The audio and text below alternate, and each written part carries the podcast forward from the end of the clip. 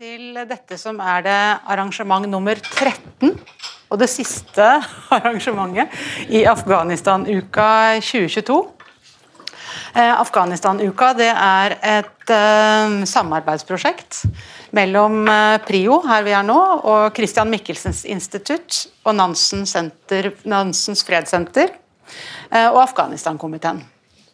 Og vi eh, jobber sammen for å kunne engasjere og debattere spørsmål som uh, gjør at vi kan bli, forstå mer av hva som skjer i Afghanistan. Uh, for å kunne gjøre det, så har vi da støtte fra, fått støtte fra Norad og Fritt Ord og Norsk uh, senter for Nå har jeg snakka engelsk hele uka, så nå, nå, sliter jeg med å, å slå tilbake. Norsk senter for Humanitarian Studies. Jeg vet ikke hva det heter på norsk engang. Eh, men eh, velkommen da hit i dag til denne samtalen med Åsne. Bare også gjøre oppmerksom på at arrangementet streames. Bare så alle vet det. Så Åsne Seierstad, det er vel eh, ikke så stor introduksjon som du trenger. De fleste har, mange har fulgt deg som forfatter og journalist gjennom ikke bare 20 år, men uh, lenger enn det. Uh, og uh, det er veldig glad for å kunne ha deg her på Afghanistan-uka. jeg har jo da nå lest denne boka, og jeg har Noen spurte meg her hva er dette? Jeg har da tatt av det coveret som jeg ikke liker. Det coveret som er, som er der, med våpnene på. Fordi at jeg syns at jeg liker dette, dette coveret veldig mye bedre. Uh, men, er stiltid også. Ja, ja, det er Ingenting er, til, ingenting er tilfeldig. ingenting, ingenting er tilfeldig. Uh, men jeg var jo spent da du skulle gå i gang med et nytt prosjekt om Afghanistan. Det, det må jeg innrømme. Uh, men som jeg har sagt til mange allerede, og som jeg også har skrevet, at jeg er veldig fornøyd med resultatet. Imponert og gratulerer med en, eh, en god bok. Altså Jeg syns at du har menneskeliggjort Afghanistans historie gjennom de siste 40 årene. Og fått frem kompleksiteten i menneskene i landet og den, eh, det samfunnet som de lever i. Eh, og at du forteller historiene om de mange kompliserte kampene som pågår i utviklingen av det samfunnet. Og Det tenker jeg er en bok som er veldig viktig akkurat nå. Eh, fordi at vi har behov for å forstå kompleksiteten og detaljene. Og Derfor så er det, tenker jeg litt på de kritikkene som du har fått. At det kanskje er mest fra de som faktisk ikke forstår situasjonen i Afghanistan, og hva det er du faktisk har eh, kommet ut med i, i denne boka. Så øh, Gjennom da historien til eh, Jamila, og, eh, Jamila Afghani og Bashir så beskriver du motkreftene i det afghanske samfunnet. Mens gjennom Ariana så viser du oss fortellingen om det moderne Afghanistan, og hvilke tap en hel generasjon nå må leve med. Og så er det jo 20 år siden sist du skrev bok eh, fra Afghanistan, og var i Afghanistan under særdeles røffe forhold den gangen. Eh, og når du nå dro inn til Afghanistan, så var det på et tidspunkt hvor de fleste afghanske kvinnelige journalistene hadde enten forlatt landet eller måtte være i hvert fall utrolig forsiktig med hva de, hva de gjorde. Så hvordan ble du tatt imot når du reiste til Afghanistan og opplevde Taliban noen forsøk på å eller opplevde noen eh, forsøk fra Taliban på å kontrollere deg? Og ditt arbeid. Og Kan du si noe om dette også samtidig? Det blir mye spørsmål på en gang, men jeg tror du håndterer det veldig bra. Eh, om hvordan det var å komme tilbake til Afghanistan etter 20 år. Mm. Ja, um, tusen takk for at, uh, at, uh, at, jeg ble invitert. Jeg har også vært deltaker på Uka, som har vært utrolig berikende å høre på folk, både reisende fra Kabul og folk som er, lever her eller i andre land i Europa. Eh, ja, jeg dro ned eh, vel å merke ganske godt forberedt fordi jeg eh, Afghanistan hadde jo kommet til Norge. Og det var faktisk et arrangement som du var med å arrangere. Som jeg hørte på, gikk rundt i hagen og raket løv eller et eller annet sånt. Og så så jeg oi, på Litteraturhuset så var det en, en samtale mellom Jamila Afghani og Nargis Nehan, moderert av Torunn Wimpelmann. Og det var på en måte første gangen, for jeg hadde jo akkurat som du sier, jeg hadde jo forlatt Afghanistan, jeg. Jeg har ikke vært tilbake siden 2002 og gjort helt andre ting. Så jeg skjønner at du var litt nervøs. Hvordan skal dette gå? Det var det flere som var. Fordi at jeg hadde jo ikke fulgt med før 15. august. Uh, og, uh, og, hvor jeg skjønte at Eller fikk sjokk, selvfølgelig, over at, uh, hva som har hendt. Og, så, og, så, og, tenkte ikke på noen måte at det var noe for meg. Men så blir det jo litt sånn at så ringer den avisen og den avisen, og så, eller skulle ha en, til og med liksom CNN skulle ha en kommentar, og så sa jeg sånn Nei, jeg vet ikke noe om Afghanistan, det kan jeg ikke svare på. Så av en eller annen grunn så var liksom den bokhandelen blitt et slags sånn, i sånn folkelig referanseverk, da. Eh, så det takket jeg bare nei til. Men så begynte jeg, og så skrev jeg en artikkel for Morgenbladet som var litt sånn tilbakeskuende. Eh, og da begynte jeg liksom Så er man i gang. Så var det gjort. Og så hørte jeg på den debatten. Og da kontaktet jeg både Nargis Nehan og Jamil Afghani. Hadde ganske omfattende intervju med dem, som var begge to uh, kvinnelige politikere. Um, uh, og kvinneaktivister. Uh, og som da jeg møtte dem, var de bosatt i Sandefjord på et sånt konferansesenter hvor alle afghanerne var blitt plassert før de skulle omplasseres rundt omkring i landet.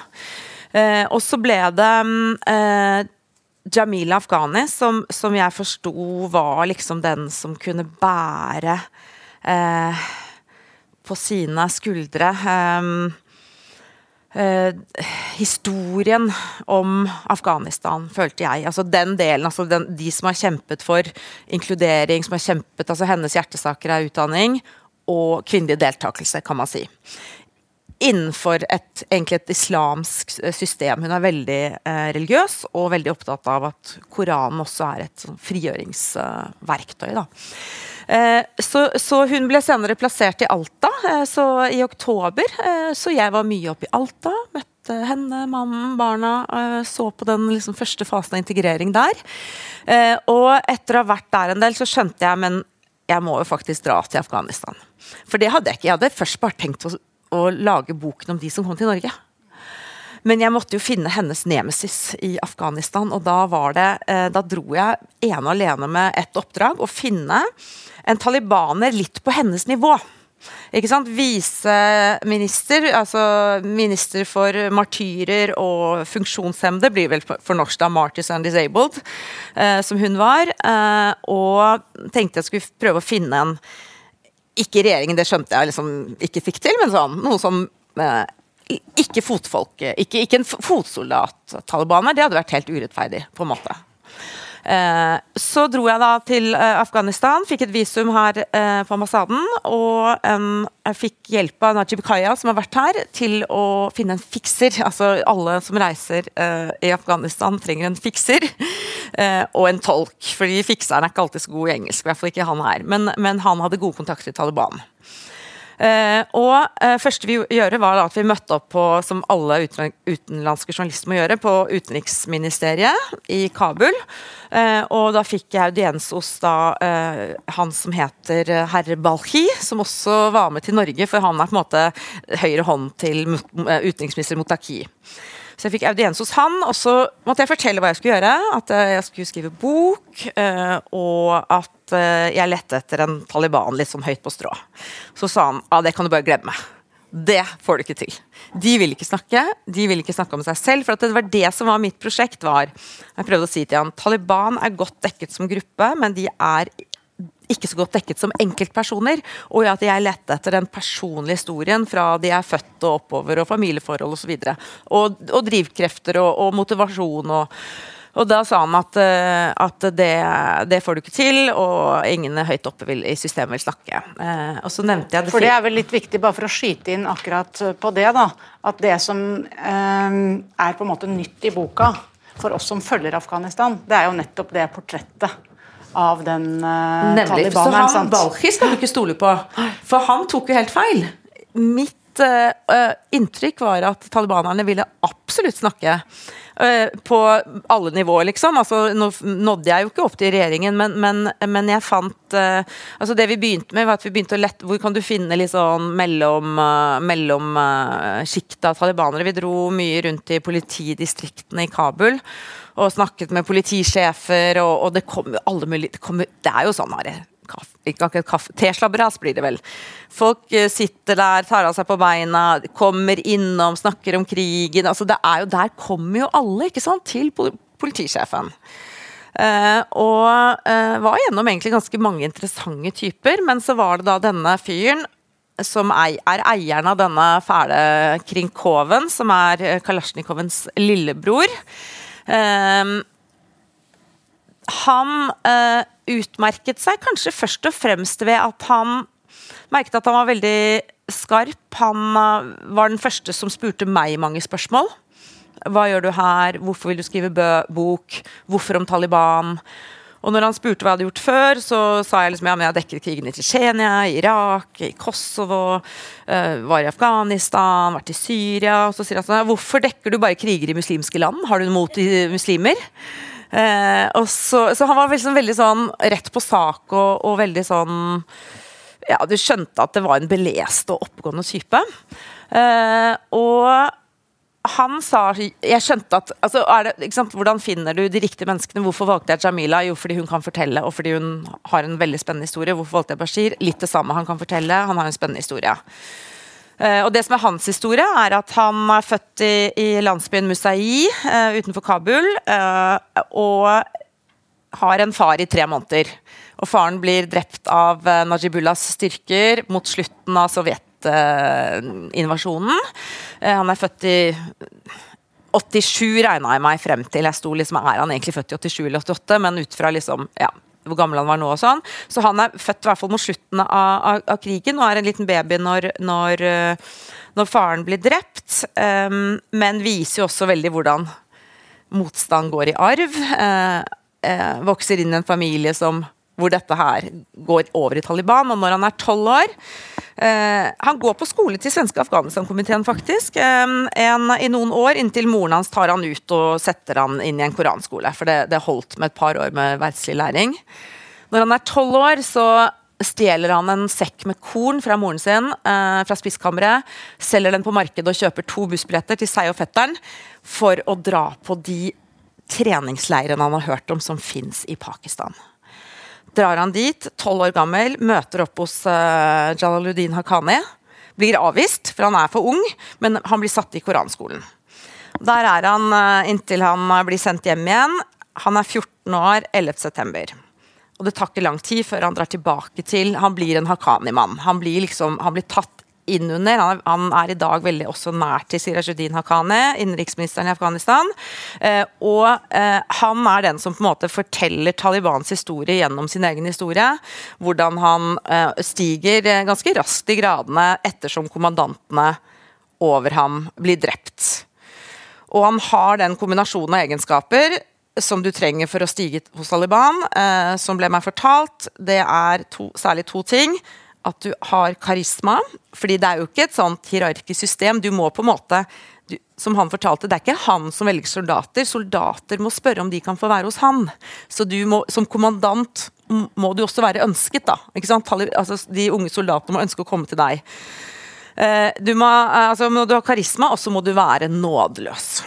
Du må ikke tvile. Så han eh, ender jo opp jeg vet ikke liksom skal ta, dra i historien med ham, men Jeg syns at vi kan komme tilbake, kan komme til, tilbake den, til den. Fordi, at, fordi han er nemlig nådeløs. Ja, ja, fordi at det er jo på en måte det litt sånn det sensasjonelle i boka det knytter seg jo på veldig mange måter til Bashir.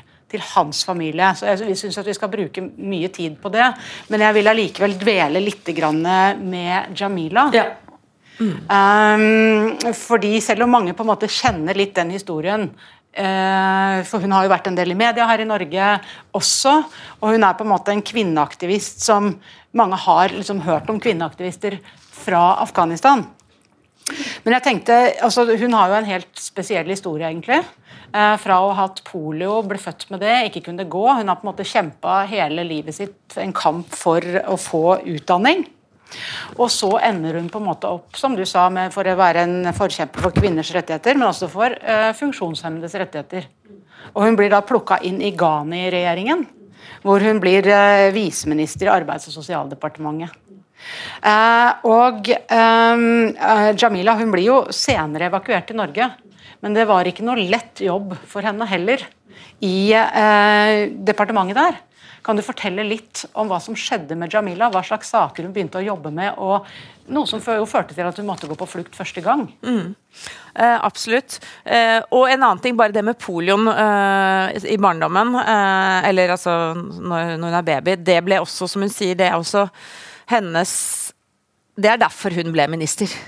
Fordi eh, hun var vokst opp i en veldig tradisjonell familie, konservativ familie, men overklassefamilie. Men eh, hvor alle de andre søstrene, storesøstrene, ingen av de fikk gå på skole. Fordi at deres på en måte markedsverdi steg dersom de ikke ble sett, ikke hørt, ingen visste navnene deres. Så det var bare brødrene som fikk gå på skolen. Så, og Jamila, som var den allerede da et oppvokt barn, som lærte seg å gå uh, alene uh, uh, uten noe hjelp av noen fysioterapeut eller noe som helst. Um, tenkte at når hun hadde lært seg å gå, så kunne hun også gå på skolen. og spurte faren sin da om å få le... siden hun likevel ikke skulle giftes bort. Fordi funksjonshemming var en så stor skam at ikke det var aktuelt. Så hun ba faren sin om liksom få ett år med utdanning for å lære å lese og skrive, så gir han etter på det, da. Så sier hun neste år ett år til og ett år til og ett år til, så kommer du seg gjennom det, og til slutt så sier faren at hvis du ber om ett år til, så kutter jeg fingeren din. Uh, men hun er, altså det, jeg bare tenker at det er litt viktig, den der, hvordan hun, og hun gjemmer seg og får hjelp av svigerinnene til å kunne gå på skolen allikevel når hun begynner på ungdomsskolen. Altså det er liksom, hun har kjempet hele livet for, for, eh, det, for kunnskap. Uh, og uh, da, etter 11.9, vokste opp etter hvert i Peshawar, så drar hun jo rett tilbake til Afghanistan og starter masse utdanningsprosjekter, kvinneorganisasjoner. Får selvfølgelig vestlig støtte, men, men, også får gjort veldig mye. Så blir hun oppringt da, av, eh, av eh, ja, Ghanis eh, medarbeidere. Og eh, det er nok sånn at de trenger kvinner eh, og, i regjeringen. Det, det, får hun veldig sånn beskjed om. At, for hun, hun sier at hun ikke hun sier at hun ikke egentlig har noen politisk erfaring, og det hadde hun ikke. Og da blir Ghani personlig veldig sånn sint på henne. Dere maser om deltakelse og maser om å bli tatt alvorlig, og når vi spør dere, så vil dere ikke ha stillingene. Så hun bestemmer seg for å ta den, eh, den stillingen, men eh, kommer jo inn i et som det er et par kapitler om i boka, inn i et sånt det er altså korrupsjonssystem uh, hvor hun blir truet på livet. Når hun forsøker å For eksempel så, så finner altså Det er mange eksempler, men hun avdekker bl.a. at Og ja, her er det jo 70 000 soldater som, som ble innrullert i, i Forsvaret, da. På en bestemt dato. Og så døde de dagen etter, alle sammen. Og så er det jo pensjoner etter dem, de 70 000. Og de går jo til Det var ikke helt samme kontonummer. Men det var jo litt sånn gjentagende kontonummeret. Så der har du liksom 70 000 pensjoner som går i én lomme. Eh, og så er det altså den type eksempler. Og så eh, skjønner hun at alle, altså veldig mange av medarbeiderne er korrupte, men hun skjønner ikke helt hvilke. Så for å finne ut hvem er den utro tjeneren her, så omplasserer hun folk. Ok, han gjør det, han gjør altså, etter én dag så er det telefon fra Ghanis kontor. Hvorfor har du endret på folks stillinger? Nei, men nå er jeg viseminister, det er liksom mitt Det kan jeg vel gjøre som jeg vil med, liksom. Nei, det kunne hun ikke gjøre. Så hver gang hun prøvde å endre på ting, så var det alltid rett fra toppen. Uh, det kan du ikke gjøre. Så hun satt vel i to og et halvt år hvor hun prøvde. Eh, I hvert fall er liksom dette hennes historie. Og hadde vel en kvinnelig minister også over seg, en gynekolog, som, som fall som, som, hun forteller da på en måte ikke gjorde noe, eller som ikke Det ble, var Ja. Det var um, Uh, ja, hun, hun, hun, er stolt av noen ting hun fikk gjennom. altså At hun fikk på en måte digitalisert en del ting og fikk ordne opp i, i, i noe, men, men, til slutt så ble det for farlig. Og det er grunnen til at hun måtte flykte til Tyrkia et år. Uh, før Talibans fall. Uh, det er ikke Taliban, men det er de ulike Det hun kaller mafia, da. For dette er jo på en måte Det er parlamentarikere og, og brødrene og kriminelle elementer. altså Det er store familier som som, eh, og grupperinger som, som eh, kom i vanske, for de kom jo også rett til henne og, og herpa kontoret hennes og smadret eh, eh, skrivebordet og sånn. Og bare sånn 'Hvorfor har du tørrlagt brønnen min?' Eh, 'Hvordan skal jeg betale soldatene mine når du har tørrlagt brønnen min?' Altså, så de var, ikke, de, de var ikke redde for Det var også noe som overrasket henne. De var ikke redde for å være helt ærlige på at det er de som tok de pengene, f.eks. pensjonene, eller alle de ulike Uh, ja, uh, I og med at hun hadde da departementet for martyrer og, og funksjonshemmede, så var det selvfølgelig mange krigsskadde. Altså, hun er jo en aktivist som vi egentlig snakker om helt fra kanskje tre-fireårsalderen. Mm. Da hun kjempet for å lære å gå og kjempet for å på en måte få en, eh, en utdanning. Eh, helt til hun kommer opp og blir minister. Og hun er jo da også i den, eh, blant de utvalgte afghanerne som reiser og er med og har dialog med Eller hva skal man kalle det? Forhandlinger. Representert i den delegasjonen som reiste til Doha og hadde samtaler der.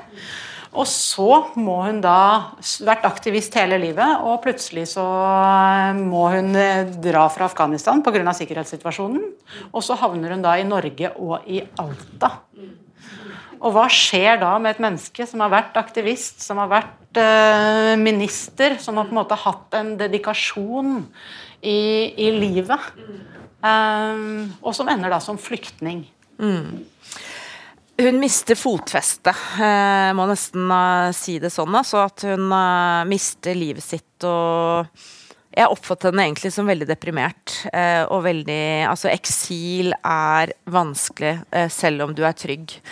Og så var hun jo også Altså man kunne jo skrevet en bok om hvordan Norge tar imot flyktninger eh, også, og det kunne jeg skrevet veldig mye mer om i den boka her, men det ble til slutt Vi to har jo snakket mye om det. Hvordan eh, norske regjeringen, først Erna Solberg, da det var ikke så lenge hun satt, men, men senere regjeringen vi har nå, hvordan de eh, pynter seg med og vi skal legge til rette for at de som kommer til Norge skal lage kvinnenettverk, skal kunne fortsette arbeidet sitt.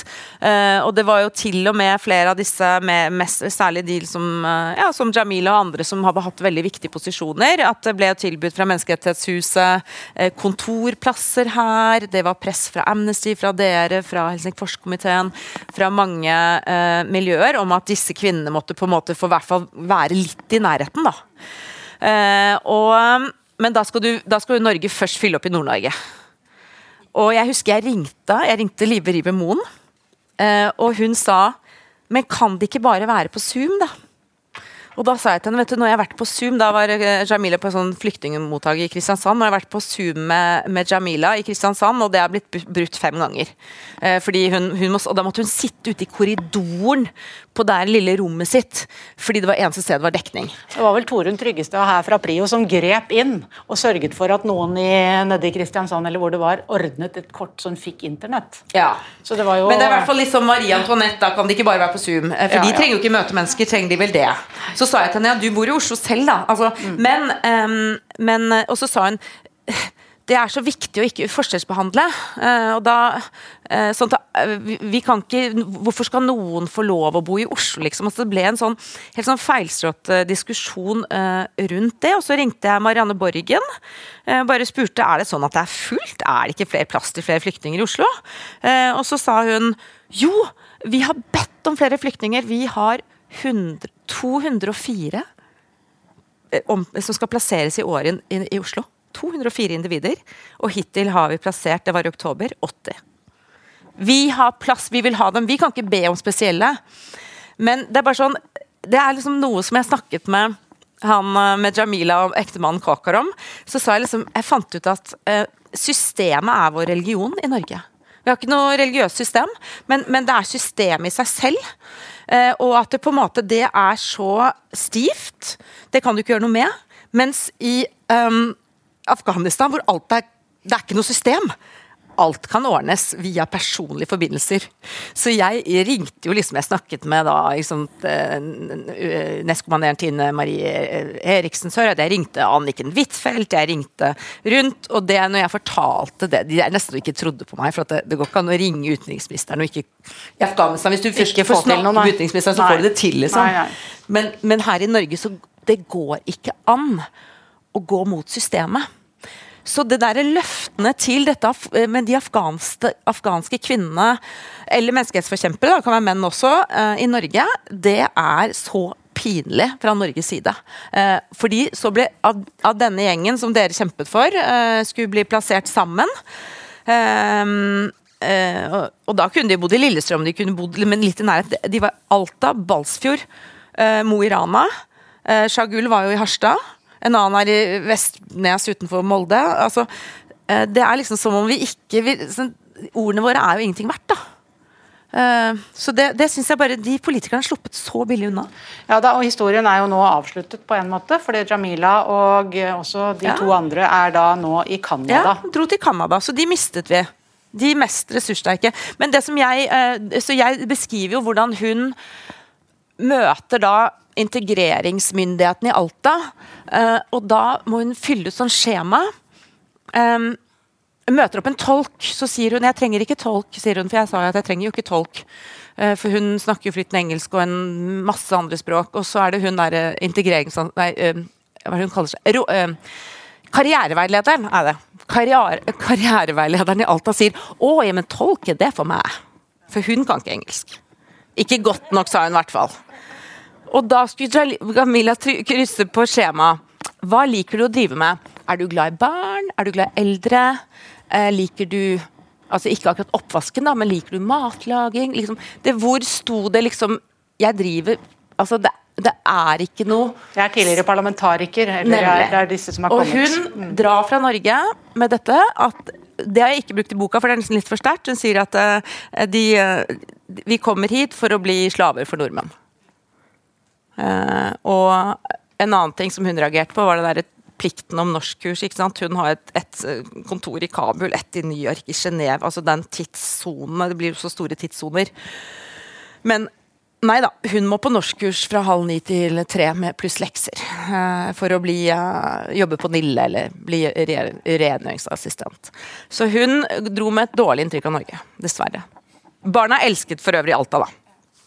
De lærte å gå på ski, og, så de elsket å være her. Det var positivt. Men vi må jo da videre, fordi vi skal jo da både innom Mariana og til Bashir. Eh, og tiden flyr. Eh, så da altså Ariana, som er en utrolig skoleflink jente.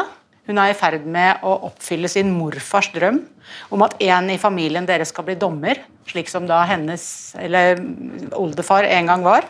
Eh, og hun studerer juss. Hun bor på internat på Kabul-universitetet. Er, I et provinsuniversitet. I provinsuniversitet, ja, riktig. Hun er Justin Bieber-fan.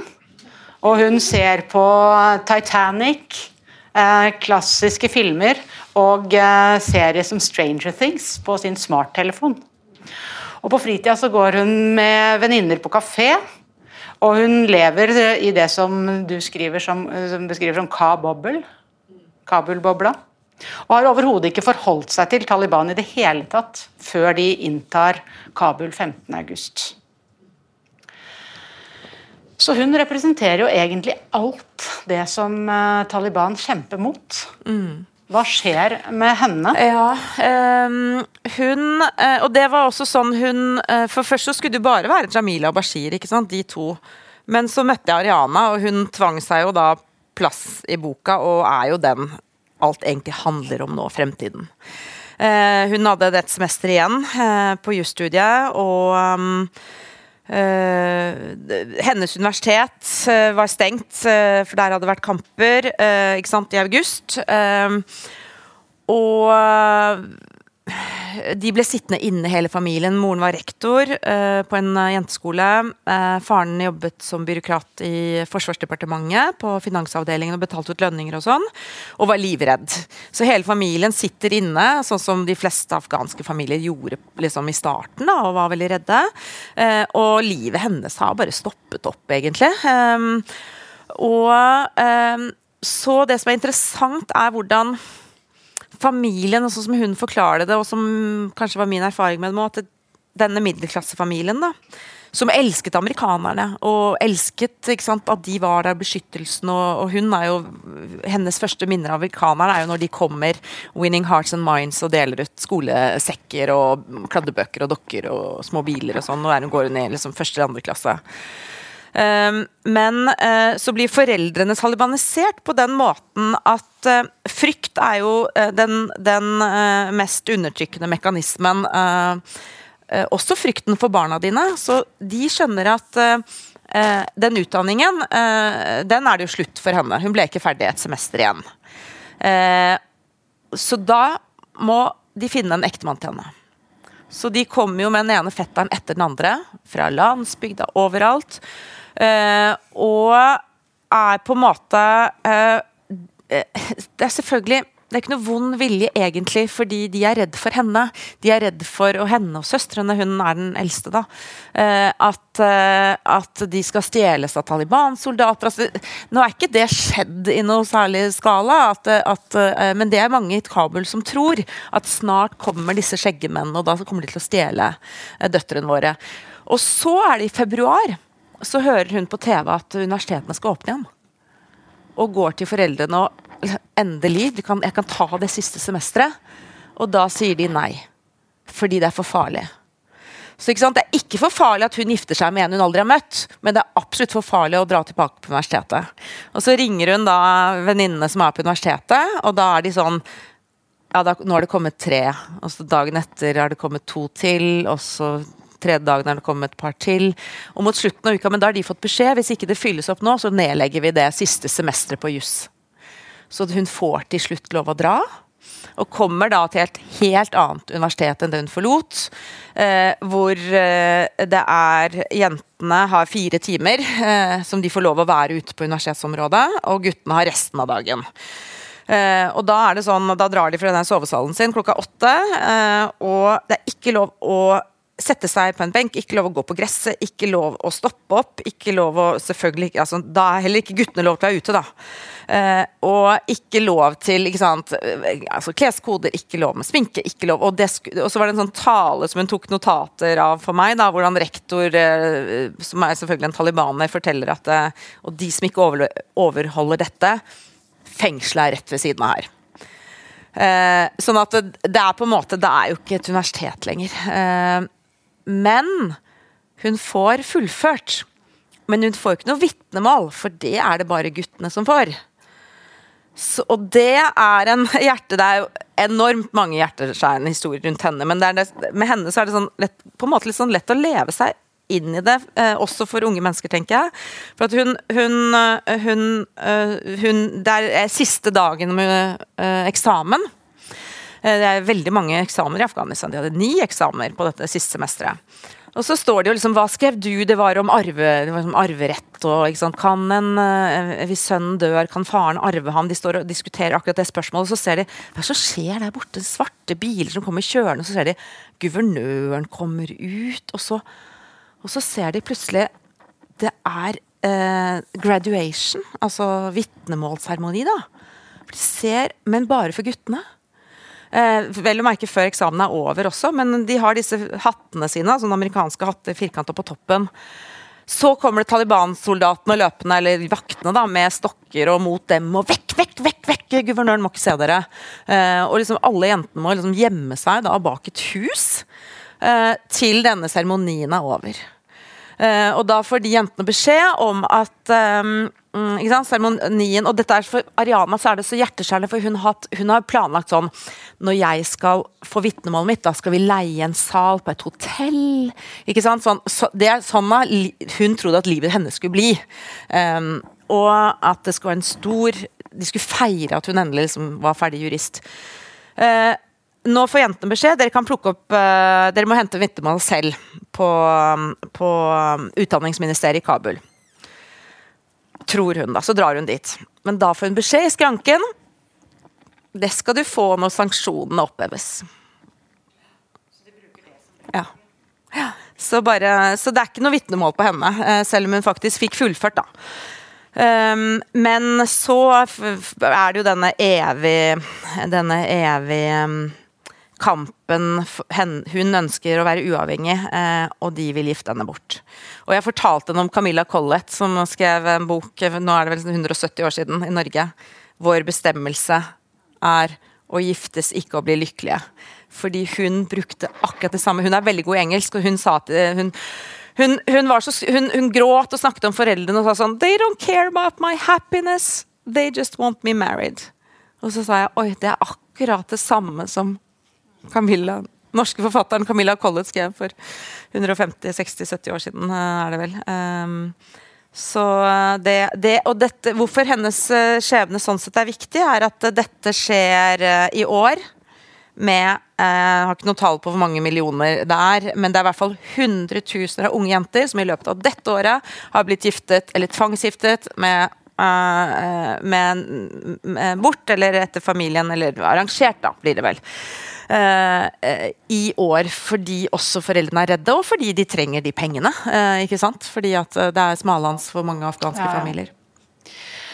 Eh, vi kunne jo snakket veldig lenge også om Mariana, men da må vi jo egentlig gå over til Bashir. fordi at hvis vi vil Det kan jo være noen som har lyst til å stille noen spørsmål her også på, på slutten. Og Bashir, da, som er talibaneren, seierherren, som ikke helt finner seg til rette i et liv uten krig. Um, det er jo en av de egentlig Han er jo høyt uh, i, i, i hierarkiet under egentlig den mest omtalte terroristen mm. av uh, samtlige, altså Sirahudin Haqqani. Han er hans betrodde mann. Uh, og uh, det som jeg også sa innledningsvis, det var jo at det er jo dette, hvor tett du har kommet på denne talibaneren og hans familie, er jo det unike som du virkelig bidrar med. Og eh, eh, han bor jo da sammen med sine etter hvert tre koner og sin mor. Eh, så du har begynte jo egentlig å fortelle hvordan du klarte å komme i kontakt med han. Eh, og du kan jo få fortsette litt på det, for hvordan du klarte å få innpass i hans familie.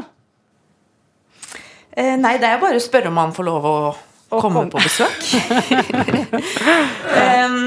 um, og det var jo liksom litt sånn premisset på forhånd også. fordi at, eh, at, at, jeg sa jo det at jeg trengte Jeg kommer til å trenge Jeg må møte familien din eh, også. Eh, og da sa han han skulle spørre dem. Eh, det syntes han var helt greit. Og så da skaffet jeg en kvinnelig tolk.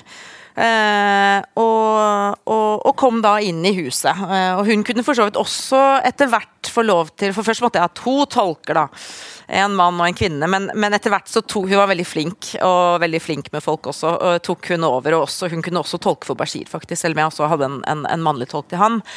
Eh, men i hvert fall når han var liksom hjemme i huset i den nedre etasjen. Så han bor i en sånn svær sånn bløtkake av et hus som er konfiskert av en, eh, en parlamentariker i, fra Wolisa Jirga, eh, som var flyktet til USA. eller altså Det er et slags krigsbytte, men han har aldri gjort krav på det huset, så det er mulig at han egentlig ikke heller eide det, men i hvert fall nå er det Bashir sitt. Eh, og der bor han da med disse konene og masse barn og masse ikke sant? Han, eh, De var fire brødre, to ble drept. Eh, så konene til de drepte brødrene, barna til de drepte brødrene, eh, som da er selvfølgelig kusiner og fettere og som gifter seg med hverandre. og så der er Det liksom, det er et kjempehus, og der bor de kanskje 40 mennesker.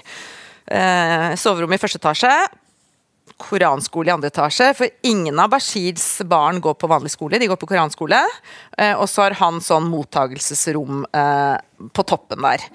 Uh, og det som var interessant med altså, uh, Dette er jo sant, en sånn Hakami-familie, eller del av det nettverket, så de var veldig store deler av, av, av krigen i Wasiristan.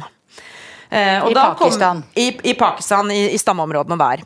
Eh, og det som er interessant der, og som er veldig eh, lite skrevet om, egentlig, er jo kvinnenes operative rolle. Altså ikke være med å, bestemme aksjoner, men eh, hvordan de eh, drev og lagde bomber. Hvordan de drev og, og, sant, og, og kokte kjemikalier og altså, Oppskriften var jo akkurat samme som den som Breivik brukte. Eh, mens han ikke sant, du skal, det med gjødsel, hvor du skal eh, du må, Han brukte blendere for å, for å knuse de gjødselskulene som de ble levert i svære sekker. Disse kvinnene sitter i bakgården og knuser med morter.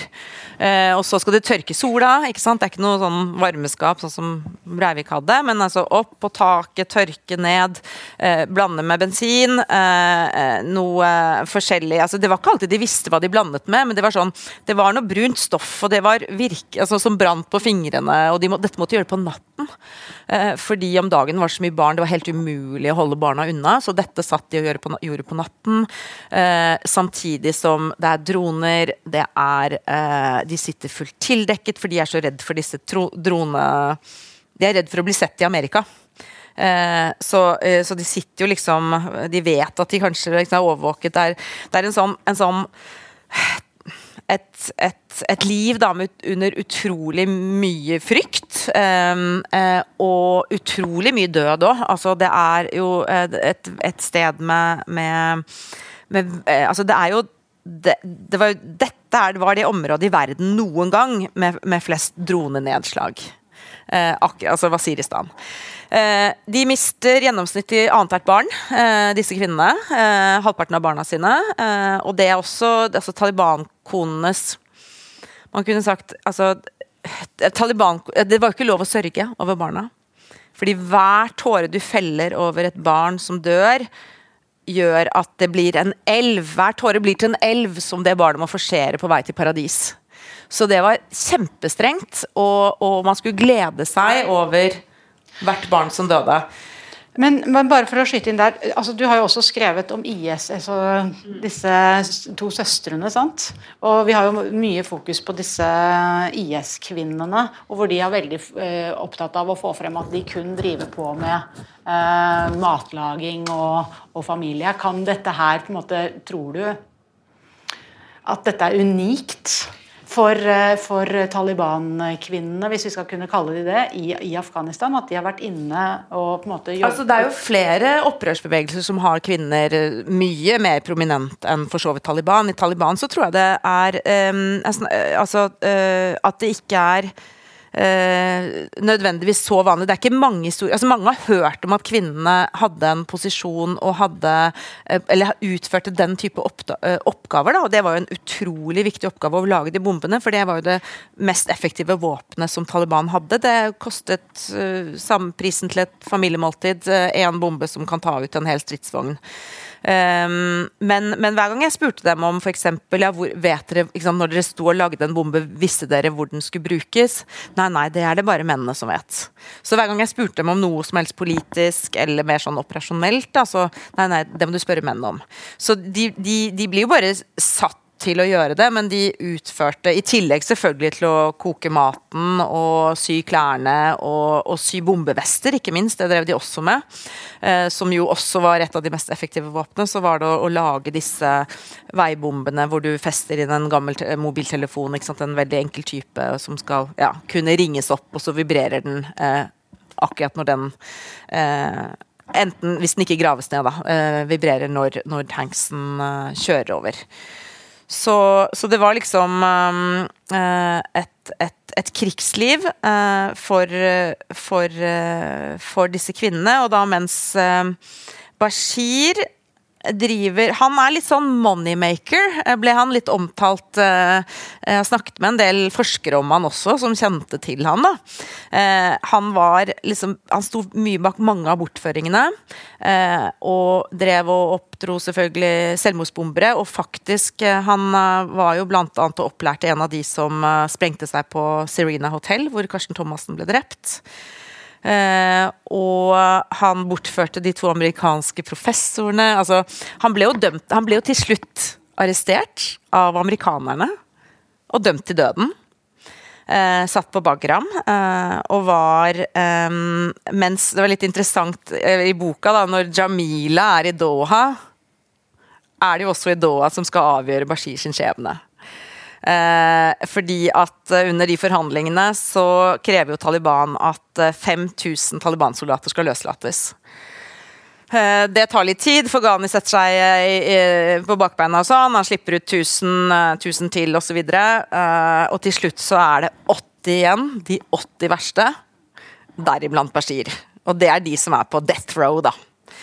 Uh, og, um, så for Han dømmes da til døden for, for, terrorvirksomhet. Han også står bak angrep på sykehus, mot sivile, skoler uh, altså, det er liksom, Han er blant de verste terroristene uh, til Haqqani. Og så er det også vært Han er jo også en, en som selv henretter. Det er jo masse videoer av han på YouTube hvor han henretter forrædere, da. Innad, altså etter en sånn Taliban-dom uh, overfor uh, utro tjenere og sånn, og så er det han som bare skyter rett ned. Så han er en fæl fyr. Uh, som jeg sa til han Jeg spurte han liksom jeg, er godt jeg ikke kom i fjor, for da hadde du vel kidnappet meg? Så han bare sånn, ja, selvfølgelig. Uh, han er moneymaker, uh, sånn sett. Men du kom jo da altså veldig tett inn på hans uh, familie. Og du redegjør jo for i metodekapitlet dette her med spørsmål du stilte, altså hva følte du nå? Veldig grundig. Eh, men eh, man kan jo også få noen sånne assosiasjoner til bokhandlerprosjektet, og de reaksjonene som da Shah Mohammed eh, og hans familie fikk når de fikk tilgang til å lese dette. Og Bashir han har sagt at han ikke vil lese dette før det kommer på pashto. Hva skjer, Åsne, når han leser, når han leser dette? Og, eh, og, Det er lenge til den kommer på Parste, da. Ja, det, er det, det, er det, det du, nei, du satser altså, på. Hva tror du? Nei, altså Bare eh, helt kort først. Um, Ariana leser engelsk, Jamila leser engelsk, så vi har kjørt uh, de norske kapitlene. Eh, veldig sånn eh, kjapt og effektivt gjennom Google Translate, som så har fått en britisk oversetter til å fikse det opp. Men altså, det er veldig raskt hvis det er på Google Translate, som har blitt veldig bra fra norsk til engelsk. Og så har jeg lest over etterpå. De har lest, kommentert og godkjent sine kapitler. Det var viktig for meg, særlig Jamila, som jo er uh, offentlig. Ariana er jo helt anonym, men allikevel så skal det stemme og uh, altså, skal, altså, Hennes følelser skal være riktig beskrevet. Eh, og så kom vi til Bashir, som jo ikke snakker engelsk, og så spurte jeg sånn, sånn skal vi ta Google Translate til pashto, eller så sa han nei, nei til, til, engelsk, og så måtte noen andre ta resten, liksom. Sa han nei, jeg venter den kommer på pashto, sa han. Eh, og da Jeg tenker kanskje at eh, Fordi jeg spurte meg jo hvorfor ville han så gjerne være i en bok? Eh, er det en risiko for han? Men først og fremst så tror jeg det var status. Um, og det er litt sånn kniving nå i Taliban, og, og det tror jeg var åpenbart status. Og, og etter hvert så kommer jo alle de fotsoldatene til meg. Eh, kan, eh, kan du nevne meg? Kan du nevne meg? Så sa jeg sånn Jeg kan ikke nevne deg, da må du si noe. Da må du fortelle meg noe. Eh, men alle vil sånn, sånn det er tolken da, som har sagt 'Put my name in the book'. Can you put my name in the book? Så etter hvert så ble dette en sånn greie at alle ville med i boka. Andre trodde jeg var spion. altså Det var mye, det var mye rart som ble sagt bak min rygg, som jeg fikk. Jeg fikk jo transkribert eh, alle intervjuene etterpå, og da har det også blitt transkribert det som ble omtalt som bakgrunnsprat. Og det er alt de sier om meg. Fordi det har jo, den båndopptakeren ligger mellom meg og Bashir, så de har jo ikke tenkt på Og da er det jo mye sånn tro, noen tror jeg er spion, og helt sikkert. Og ja, hvordan skal dette gå? Herregud, dette blir jo liksom slutten for Bashir. Og, altså, så de er litt bekymra. Men så, så, så, etter hvert så er det sånn Vil de være med i boka? Og så um, tenker jeg at um, Jeg tror kanskje han aksepterer Altså alt om han selv tror jeg er um, det er jo dette er jo det han har fortalt. Alt er på lydbånd. Jeg har tatt opp alt på lydbånd. For hans sikkerhet, for min sikkerhet. Uh, hva ble egentlig sagt? Og den er jo veldig tro til det lydbåndet, for det er jo ikke noe interessant å ikke være det. Uh, og jeg hadde, På Bokhandelen Kabel hadde jeg ingenting, jeg hadde ikke tatt opp noen samtaler, bare tatt notater. Så klart at dette her blir er jo mye mer presis uh, gjengivelse, selvfølgelig. Uh, alt, alt, med lydbånd transkribert fra pashto, i tillegg til at jeg satt bare og fikk det oversatt underveis. Um, så, så, det blir jo på en måte Det som er forsøket her, er jo uansett hvem jeg skriver om, så blir det jo å se det fra deres perspektiv. Bashir sin historie er jo også fra hans perspektiv. Uh, og det er jo sånn når han Det er jo noen scener der hvor han forteller liksom, hvordan han den første kampen han er i, han mislykkes totalt, og, og kulene bare faller i bakken. Eller sånn, ikke kule raketter, er små raketter da, som han skal sende opp. Uh, og så kommer det en sånn gammel Taliban løpende, har, for de har jo fremdeles mer, uh, mer menn enn våpen. ikke sant? Så kommer det en gammel Taliban løpende og skal ta over den rakettkasteren hans, og da skjønner han hvis han tar over nå så, så, får jeg aldri være med i krig lenger. Og da, da er han i kamp da med Det er, det er en skuddveksling med amerikanere. Eh, og da er det et par lesere men som fortalte meg, for han har mista én kule. Han er 16 år, mista en kule til. Tredje, han er gamle Taliban, han kommer løpere. løpende. Han har en fjerde kule igjen, og det er sånn som han forteller. ikke sant? Jeg har, nå en fjerde kule, nå må jeg treffe! Nå må jeg treffe! Og leseren sitter sånn han må treffe! Han må treffe amerikanerne! Altså At du liksom går så inn i hans historie også.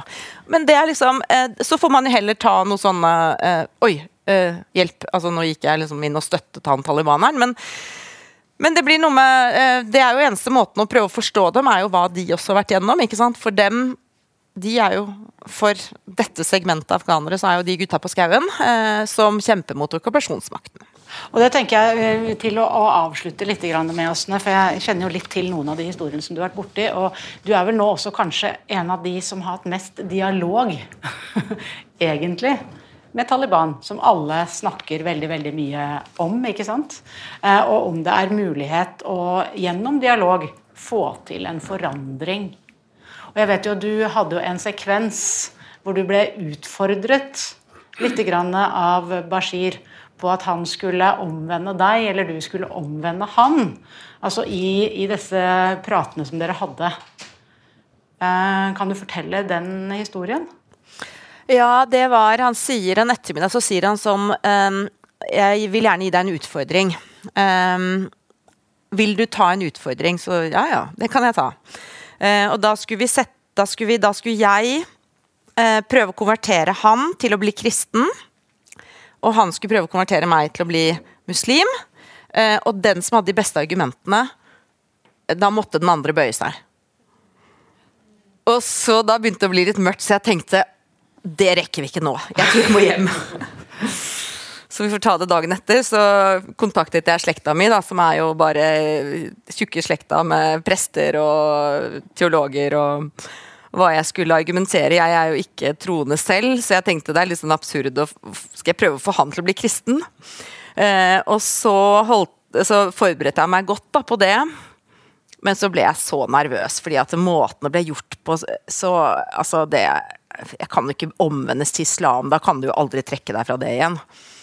Men det var faktisk Terje Vatterdal som reddet meg. For han sa Nei, men du vet jo det, åssen at hvis han konverterer til kristendom, så blir han jo drept. Så det der er jo ikke en ekte challenge. Uh, og da sa jeg det til han når jeg kom tilbake, for han hadde frem, lagt fram sånn teppe og puter, nå skulle vi liksom sitte med sånn, så sa jeg altså jeg har tenkt så mye på det, jeg har ikke fått sove i natt, fordi at hvis jeg omvender deg til å bli kristen, så blir jo du drept, og det kan ikke jeg leve med. Men du må gjerne prøve å overbevise meg, liksom, men, men da har vi ikke den og da var det ikke lenger hvem som Da, da ville ikke en vinne, da, på en måte. Um, men, uh, men uh, han var jo Det var jo det som de alle sa, og, uh, at ja, vi har jo blitt så glad i deg her, Åssen, at vi, vi, vi syns det er veldig trist at du skal brenne i helvete. Så det var jo det som var bakgrunnen for at dette skulle skje. Men etter hvert så ble det veldig slitsomt, fordi alle skulle konvertere meg. Og alle soldatene For han har alltid masse soldater og livvakter og alt mulig rundt seg. Så veldig sånn har du blitt muslim nå? Skal du være med å be? Du? Så det, det, det skulle jeg gjerne vært foruten, for det ble bare liksom veldig masete. Men når det gjelder dialog, så er jo Bashir ikke en politiker, han er en kriger. Og det prøvde jeg å, å si til han. Ok, nå, har, nå er dere seirerne, nå er det en fred. Uh, hvordan skal dere fylle freden? Hvordan kan du bygge opp hvordan, hvordan skal du bygge opp freden? nå som du har vunnet. Og da skjønte han ikke hva jeg mente, så jeg måtte liksom eh, Nei, men hvordan skal du Altså, nå må du bygge fred.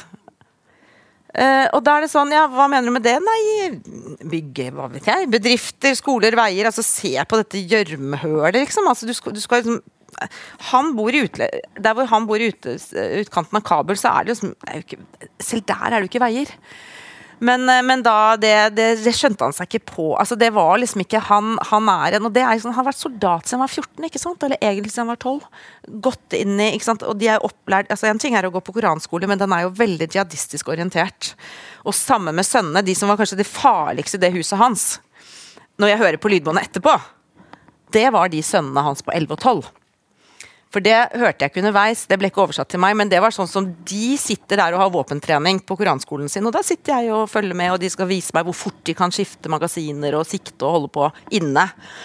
Men eh, med liksom eh, Nå har de jo råd til ammunisjon, da. Eh, I motsetning til da Bashir startet opp. Og de er jo veldig sånn 'Å, mitt blod koker når jeg ser på henne'. 'Jeg skulle så gjerne drepe henne og, og sende henne rett til helvete'. Altså, sånn snakker de.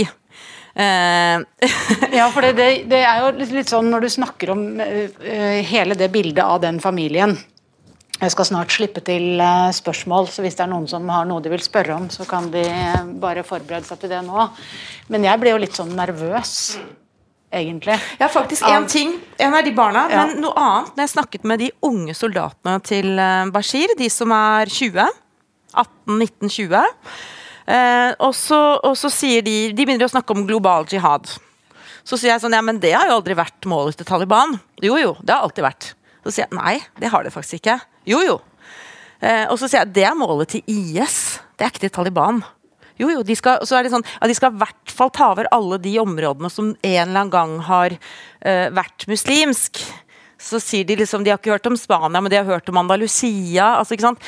Så de har på en måte en helt sånn eh, Det var litt skremmende. Altså, de er på en måte ingen kunnskap, analfabeter, ikke gått på skole, bare mye mer ekstreme. Nå vet jeg ikke hvor representative de livvaktene til Bashir er, men det var fall, jeg synes både de 11-12-åringene hans og de som var 18-19-20 av soldatene For da kunne de eldre, når vi begynte, når jeg prøvde, si, når jeg prøvde å liksom belære dem i hva Taliban egentlig var, så kom noen av de eldre karene og sa ja, hun har liksom faktisk rett i det, da.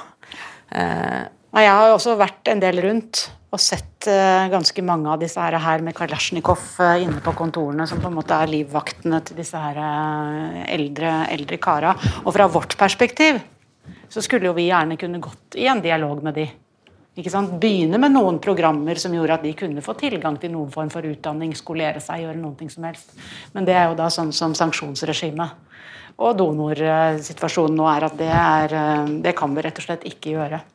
Og det tenker jeg kanskje er en, eh, en mulighet som vi ikke burde la gå fra oss.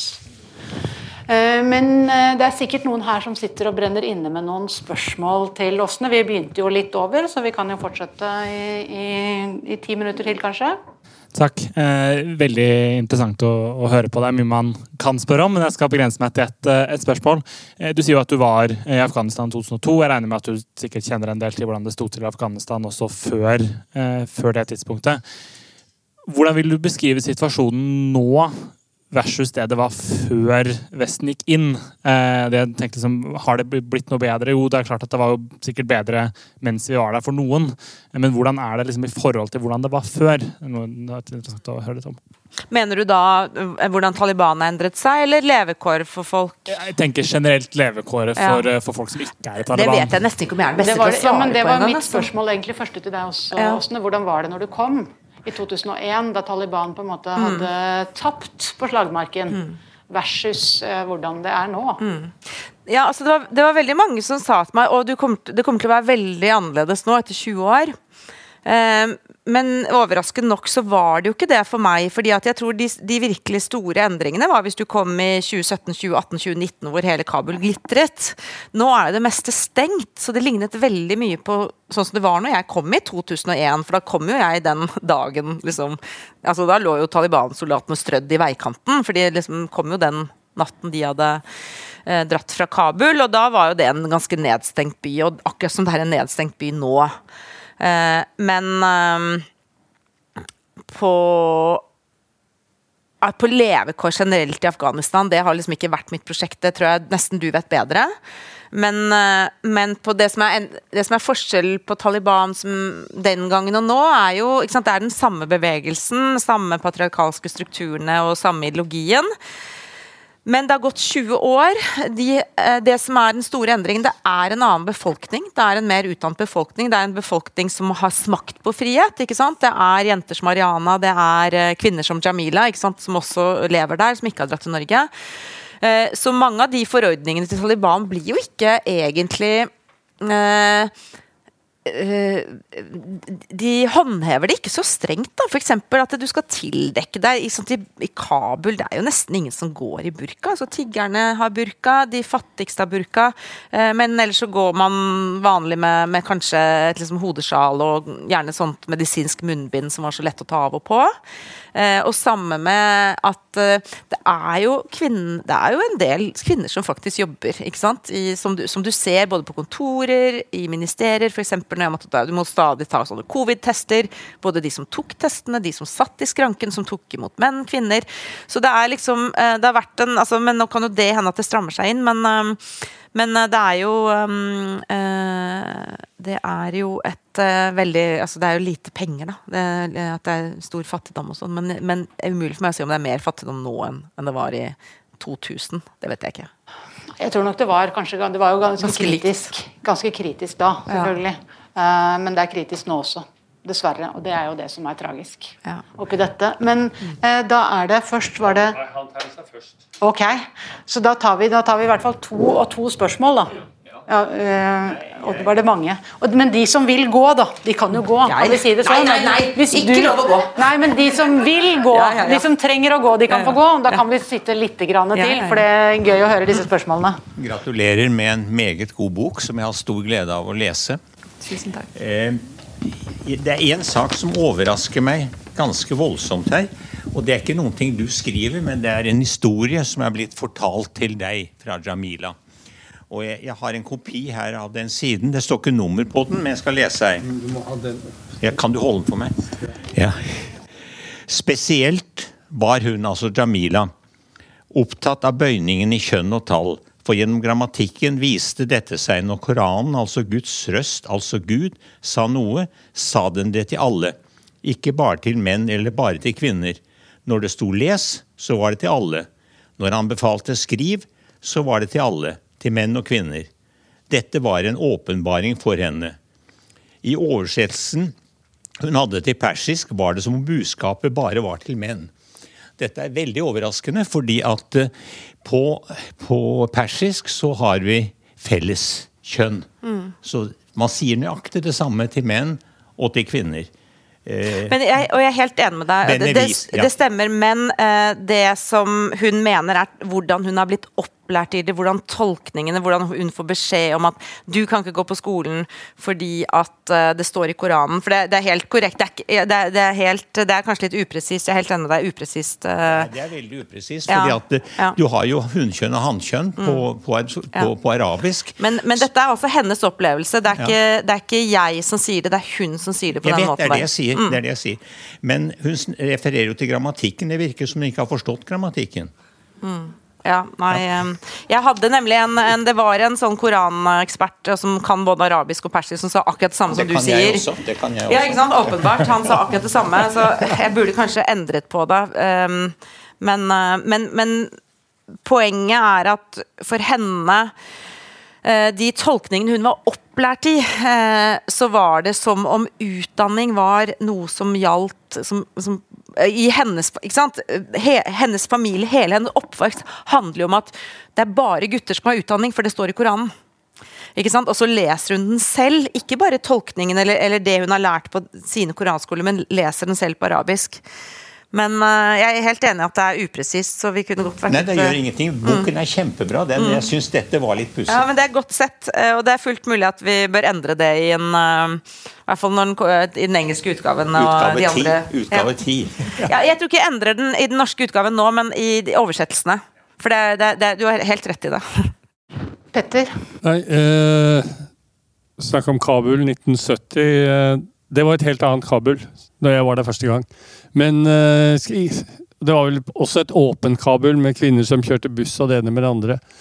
Men uh, en ting som jeg syns var veldig artig med Jamila For det første altså kjempebra bok, det har jeg fortalt deg her forrige dagen. Men også, som jeg nevnte for deg, Jamila refererer til dette med hvor si, hvor vanskelig dette med å reformere og modernisere samfunnet er. Og hun refererer jo nesten uh, i boka ordrett til uh, det Jernamien i 1901 skrev til sine sønner som et råd. Gå forsiktig fram. Man må vinne, med, man må vinne de religiøse konservative, stammekonservative, med seg, og ikke få de mot seg. Og det var Kjempeartig. For det er sånn som altså Dette er, en lang historie, og jeg syns det var veldig artig at det kom med eh, fra en med hennes erfaring. Fordi det forteller noe om en historie som faktisk er levende blant afghanerne. Og dette er jo da 120 år siden det ble satt på prent.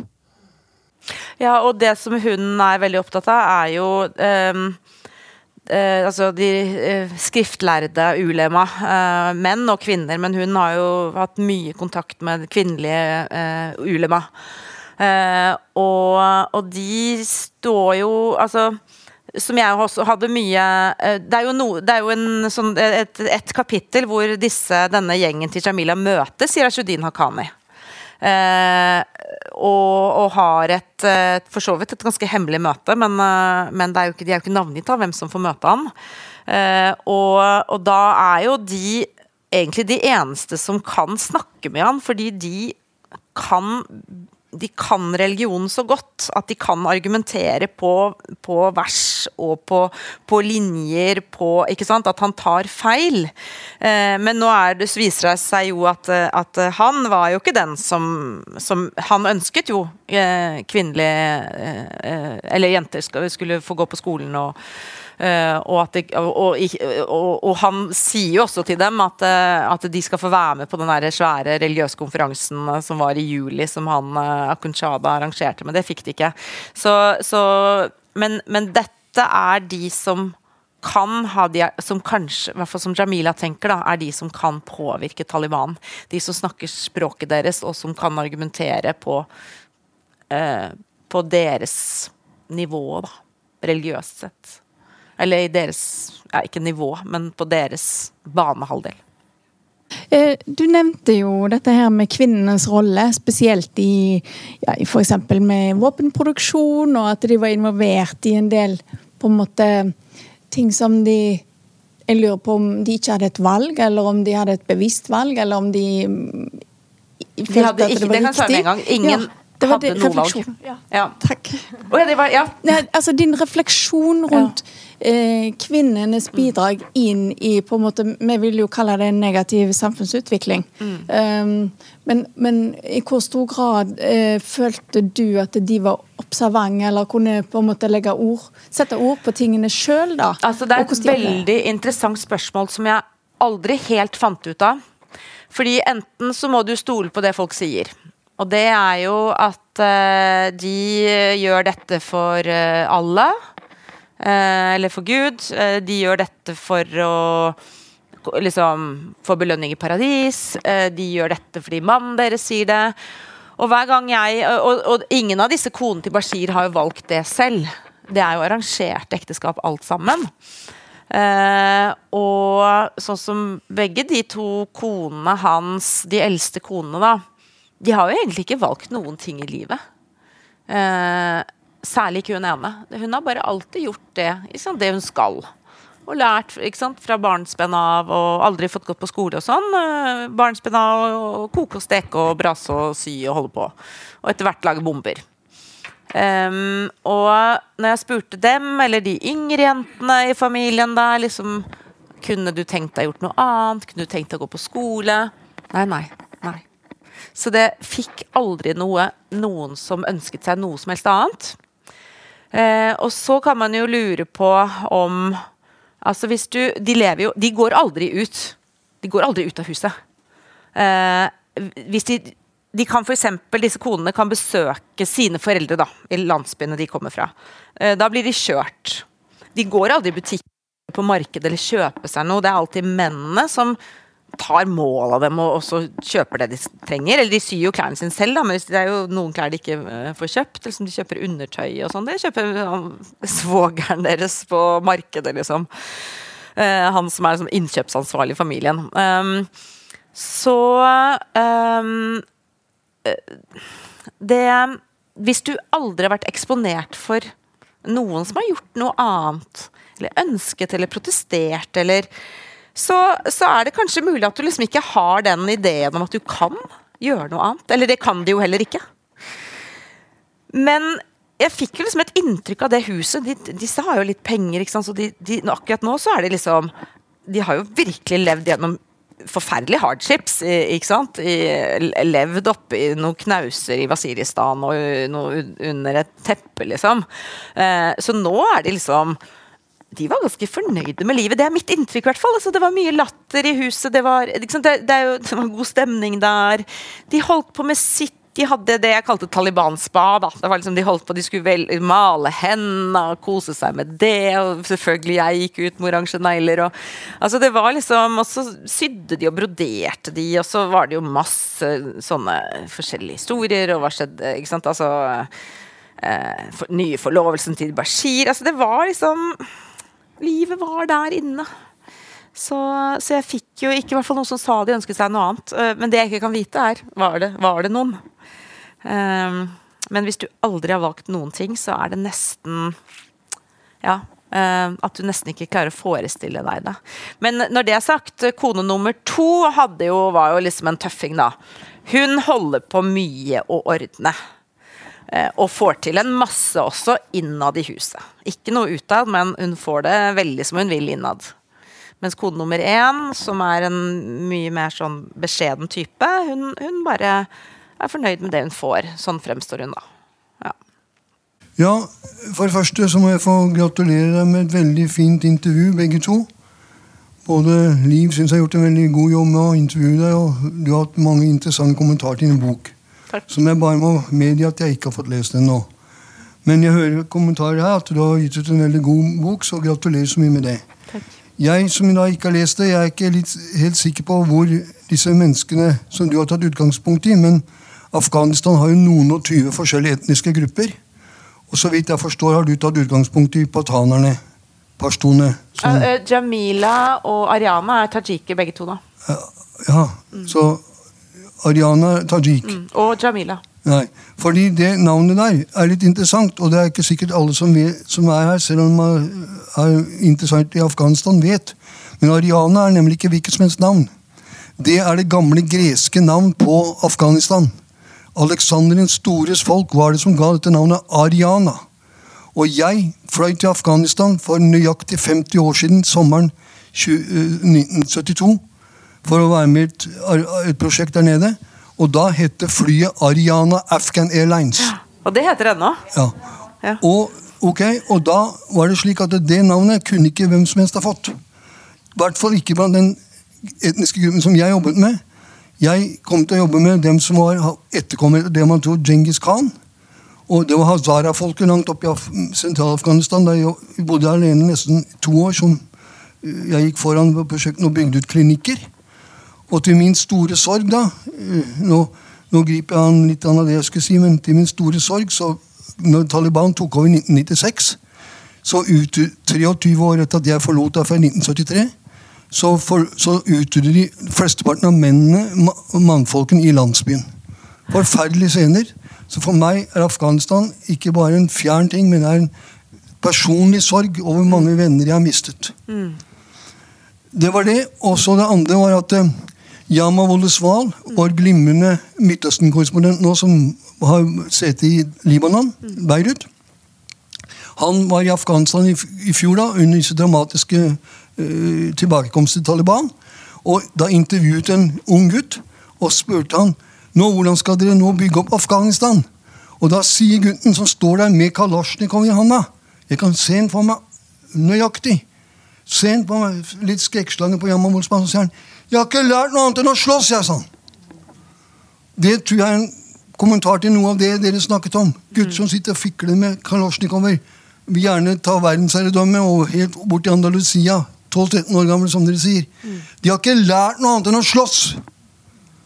Og dette her er Talibans store problem, som de har skapt for både sitt eget land og verden. Og det som mange ikke vet, er at Afghanistan er jo når det gjelder patanerne, som er hovedgruppen i Afghanistan, 40 omtrent av befolkningen, de bor ikke bare i Afghanistan. Cirka halvparten av dem opptil 10-15 millioner mennesker bor i det som kalles Pashtunistan. På andre siden av grensen. De godtar ikke at de har, Afghanistan har grense med Pakistan. Dette er en lang historie. Du ber meg fortelle kort, så jeg skal ikke utbrodere lenger. Men dette her er veldig viktig, fordi det er en stor underskudd, forståelsesunderskudd i det norske samfunn. Også til og med blant intellektuelle og forfattere. De forstår ikke denne problematikken. Og jeg bare helt til slutt vil si Da jeg dro til Afghanistan 1972, tråla jeg Oslo rundt for å få tak i en bok. Den eneste boken jeg fant på norsk om Afghanistan, det er den første boken jeg har forstått har vært utgitt av en nordmann om Afghanistan. Og det er den kjente legen, eh, var i sin tid kjent lege, som gjorde en stor innsats under annen verdenskrig, bl.a. i Finnmark, for å hjelpe nordmenn der. Leif, professor Leif Keiberg han dro til Afghanistan og boken eh, som, som FN-representant i slutten av 40-tallet. Og han skrev en boken 'Afghanistan en norsk leges reise i Hindukushlandet'. Og hva sier han her? På baksiden her, bare én setning jeg må få til å referere. Hva sier han her, som er sitat fra inni boka? Her står det kort. Etter oppdrag av Verdens helseorganisasjon tilbrakte professor Leif Kreiberg i fjor noen måneder i Afghanistan. I denne boken beretter han om sine inntrykk fra sitat, Kreiberg selv, dette merkelige fjellandet, som fremdeles befinner seg på et utviklingstrinn midt mellom Det gamle testamentet og vår egen vikingtid. Det var overraskende for mange. Noen sier at det er, og, og det er nedvurdering av afghanerne. Men så helt til slutt hvem er disse patanerne, da? Og det er da slik at patanerne, som han selv skriver i boka si, de kaller seg for ekte afghanere. Det er de som er de ekte afghanere. Og da spør jeg meg selv mange ganger hvordan skal vi komme i dialog med Taliban, som ser ned på alle andre etniske grupper i Afghanistan konsekvent. Dette tok jeg opp alle som ung mann, 24 år gammel, da jeg var på fredag invitert til Hukomat. Den, den, lokale fylkesmann. Nå tror jeg vi må, nå må vi si tusen ja. takk. Og Han også ville ikke godta noe annet enn at de var ekte afghanere. Mm. Vil du gi Da er det to som nå, nå må ha litt korte innlegg før vi avslutter. Ja. Um, jeg har snart lest ferdig boka di, leser den med stor interesse og fascinasjon. Uh, jeg kunne ønske meg at du sa litt mer om måte, kvinnerollen og den situasjonen du havner i. fordi du beskriver jo, og det er kjent fra før også, at eh, kvinnerollen er jo ekstrem. Samtidig så høres det ut som du får en enorm tilgang, og at det gjelder helt andre regler for deg. Er det konsekvens av at du ikke er eh, muslim og utlending, eller er det bare at de er opportunistiske og renseløse og prinsippløse, sånn at du bare faller inn i en annen rolle etter hvert som du blir kjent med dem? Uh, jeg altså Den enkleste rollen å ha i Afghanistan i dag, hvis du skal ha tilgang, er jo å være eh, tilreisende kvinne. Eh, fordi du får tilgang til menn og kvinner. Ikke sant? Du ville jo ikke fått tilgang til huset til Bashir. Eh, du ville ikke fått møtt konene hans uh, åpenbart. Uh, eller altså Ikke sant, du kunne intervjuet Jamila i Norge, men, men så, så, så, sånn sett så er det jo et stor fordel å være kvinne. Eh, og så er det jo klart det er um, jeg, tror så, jeg tror ikke det har med islam å gjøre. Altså, men hadde jeg vært tyrkisk, da, for eksempel det har vært akkurat, altså, Så lenge i, er jo, Saken er altså, jeg tror ikke det er kontroversielt å si her, men en kvinne i Afghanistan er jo noens eiendom. Du er din fars eiendom. Eh, altså tradisjonelt, da, disse tradisjonelle miljøene. Du er din fars eiendom inntil den eiendommen overføres til en ektemann. Eh, og det skaper jo problemer hvis du altså ikke sant, eh, du, du, Noen vil alltid ha altså Da vil jo også din ære uh, være du er, ansvar, liksom, du er, ansvarlig for hel, en hel klans ære. Så alle vokter jo deg pga. den type ting, ikke sant? Uh, mens uh, jeg som går utenfra, er liksom da, da skjønner altså, De bryr seg jo ikke om Det var ikke noe jeg kunne gjøre, ikke kunne gjøre uh, i den familien. Det, jeg tror liksom, altså, Så lenge jeg er ikke del av deres system, så, så plutselig så faller alle regler uh, jeg husker, Apropos det lydbåndet som jeg hadde litt moro av å høre på, da, er det jo også sånn litt morsomme ting den første gangen jeg sitter med Bashir og alle de livvaktene og sånn. Og så, så, er det noen som har de, de kommer jo alltid med lunsj, ikke sant. og dette, da, Det var før jeg var hjemme hos han. Da var vi hjem, en, hos noen andre, hvor de hadde bestilt fra en restaurant. Så sitter jeg der og holder på intervjuer, og så begynner praten. Men hva skal vi gjøre med henne? Skal hun spise med oss? Kan, hun, kan vi sitte, kan, hvordan går det? Altså, skal hun, kan vi sitte ved siden av henne? Og så finner du ut at ja, ja, det kan hun. Og da var ikke det noe problem, bare de fikk plassert det. For de sitter jo aldri og spiser med fremmede kvinner. Men jeg tror veldig fort så ble jeg bare Jeg husker i i, i etterordet til bokhandleren i Kabul så brukte jeg det ordet at jeg var som et slags intetkjønn. Uh, men det er sånn som jeg kunne skrive om 20 år, for 20 år siden. Så var det, men jeg tenkte jeg kan ikke bruke sånne begreper nå, for da faller jeg sikkert i en eller annen. Så, det sikkert kan bruke. så jeg har, har latt være å beskrive det, da. Men, men, det er noe med at du er du er verken mann eller kvinne. Så på en måte du kan gå mellom begge leirer. da. Kan gå fra kvinnenes rom over til mennene.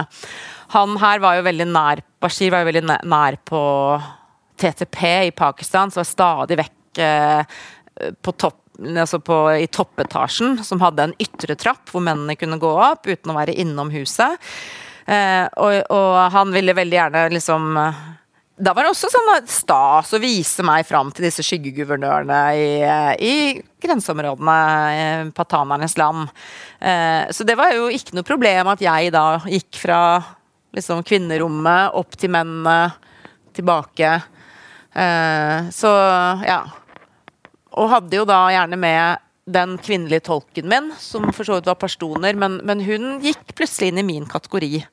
Mens faren hennes satt i bil utenfor eh, døra og venta. Men fikk ikke komme inn.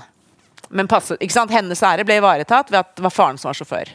Så ja, det er svaret på det. At eh, etter hvert så glemte de hva jeg var, liksom. Altså, jeg gikk jo alltid veldig Å ja. Jeg gikk veldig, veldig Gikk inne med abaya og veldig tildekket. Altså, nå har dere jo fått en smakebit. Noen har lest boka. Men det er masse gull inni her, og mange historier som jeg har på blokka mi her, som jeg ikke fikk muligheten til å gå inn på. Så eh, vi har faktisk boka til salg her òg, har vi ikke det? Jo. jo. Det har vi.